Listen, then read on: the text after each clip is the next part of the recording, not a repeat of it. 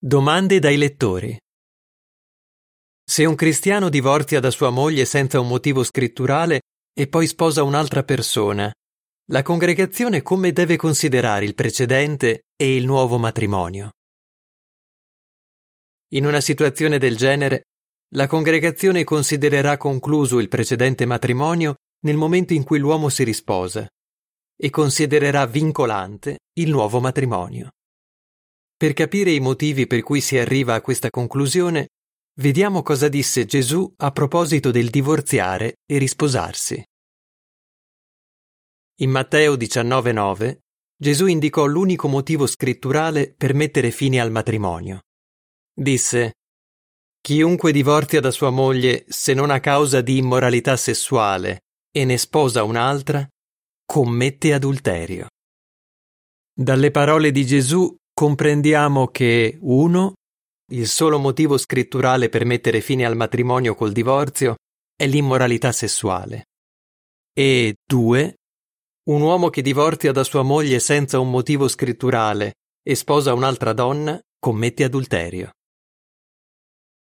La nota in calce dice Per semplicità parleremo del coniuge adultero al maschile e del coniuge innocente al femminile. Tuttavia, come indica Marco 10, 11 e 12, Gesù fece capire chiaramente che quello che stava dicendo si applicava nella stessa misura sia agli uomini che alle donne. Fine della nota in calce. Significa questo che un uomo che commette immoralità sessuale e divorzia da sua moglie è scritturalmente libero di risposarsi? Non necessariamente. In caso di adulterio, il coniuge innocente decide se perdonare o meno l'altro coniuge. Se il coniuge innocente decide di non perdonare l'altro e i due ottengono il divorzio, una volta che le pratiche del divorzio sono concluse, entrambi sono liberi di risposarsi. D'altra parte, è possibile che la moglie, che è innocente, desideri sinceramente salvare il matrimonio e quindi si dica disposta a perdonare il marito. Cosa succederebbe però se il marito non volesse il perdono della moglie e ottenesse in maniera unilaterale il divorzio. Dato che lei è disposta a perdonarlo e a continuare a essere sua moglie, lui non è scritturalmente libero di risposarsi. Se lui va avanti per la sua strada e sposa un'altra persona non essendo scritturalmente libero di farlo, commette di nuovo adulterio e quindi sarà di nuovo necessaria un'azione giudiziaria. Quando un uomo si risposa non essendo scritturalmente libero di farlo, la congregazione come deve considerare il precedente e il nuovo matrimonio? Da un punto di vista scritturale il precedente matrimonio è ancora valido?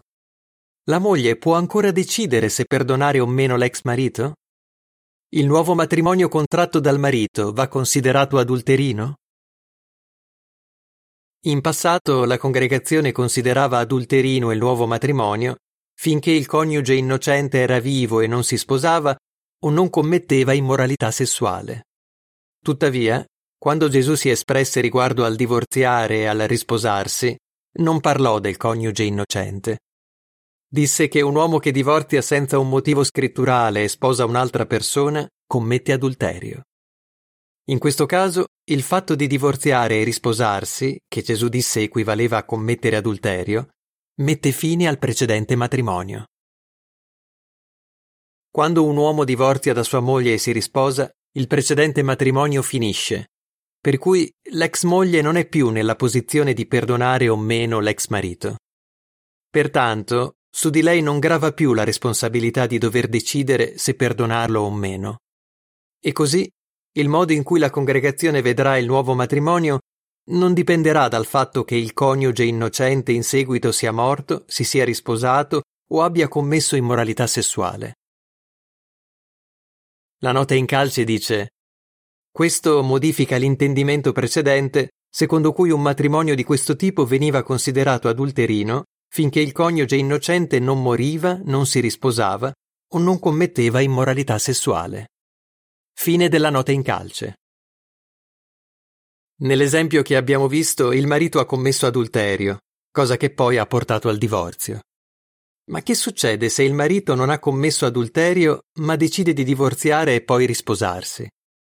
E cosa succede invece se il marito non ha commesso immoralità sessuale prima di divorziare, ma commette immoralità dopo il divorzio e in seguito si risposa nonostante la moglie avesse deciso di perdonarlo? Anche in questi casi il fatto di divorziare e risposarsi, che equivale a commettere adulterio, mette fine al precedente matrimonio. Il nuovo matrimonio costituisce un'unione legalmente vincolante. Come diceva la torre di guardia del primo giugno 1980, a pagina 31, il marito ora ha contratto un nuovo matrimonio e quindi non può semplicemente scioglierlo e ristabilire le cose come erano prima. Il matrimonio precedente è terminato col divorzio, l'adulterio e il nuovo matrimonio. Questo nuovo intendimento non sminuisce la sacralità del matrimonio né tantomeno la gravità dell'adulterio.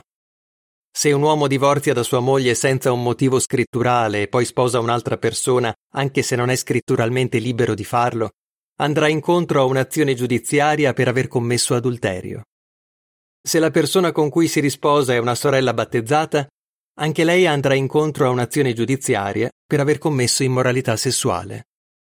Il nuovo matrimonio non sarà considerato adulterino, tuttavia l'uomo non sarà idoneo per ricevere speciali privilegi di servizio nella congregazione per molti anni, e sicuramente non prima che la sua condotta sbagliata abbia smesso di creare turbamento all'interno della comunità o che lui si sia riguadagnato il rispetto degli altri.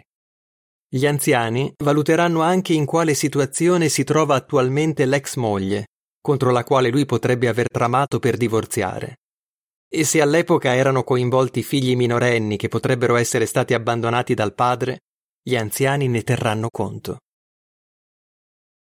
Un divorzio non scritturale e un nuovo matrimonio hanno gravi conseguenze.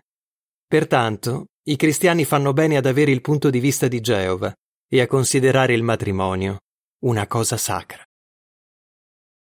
Fine dell'articolo. Per ulteriori informazioni visitate il nostro sito jw.org. Fine della rivista.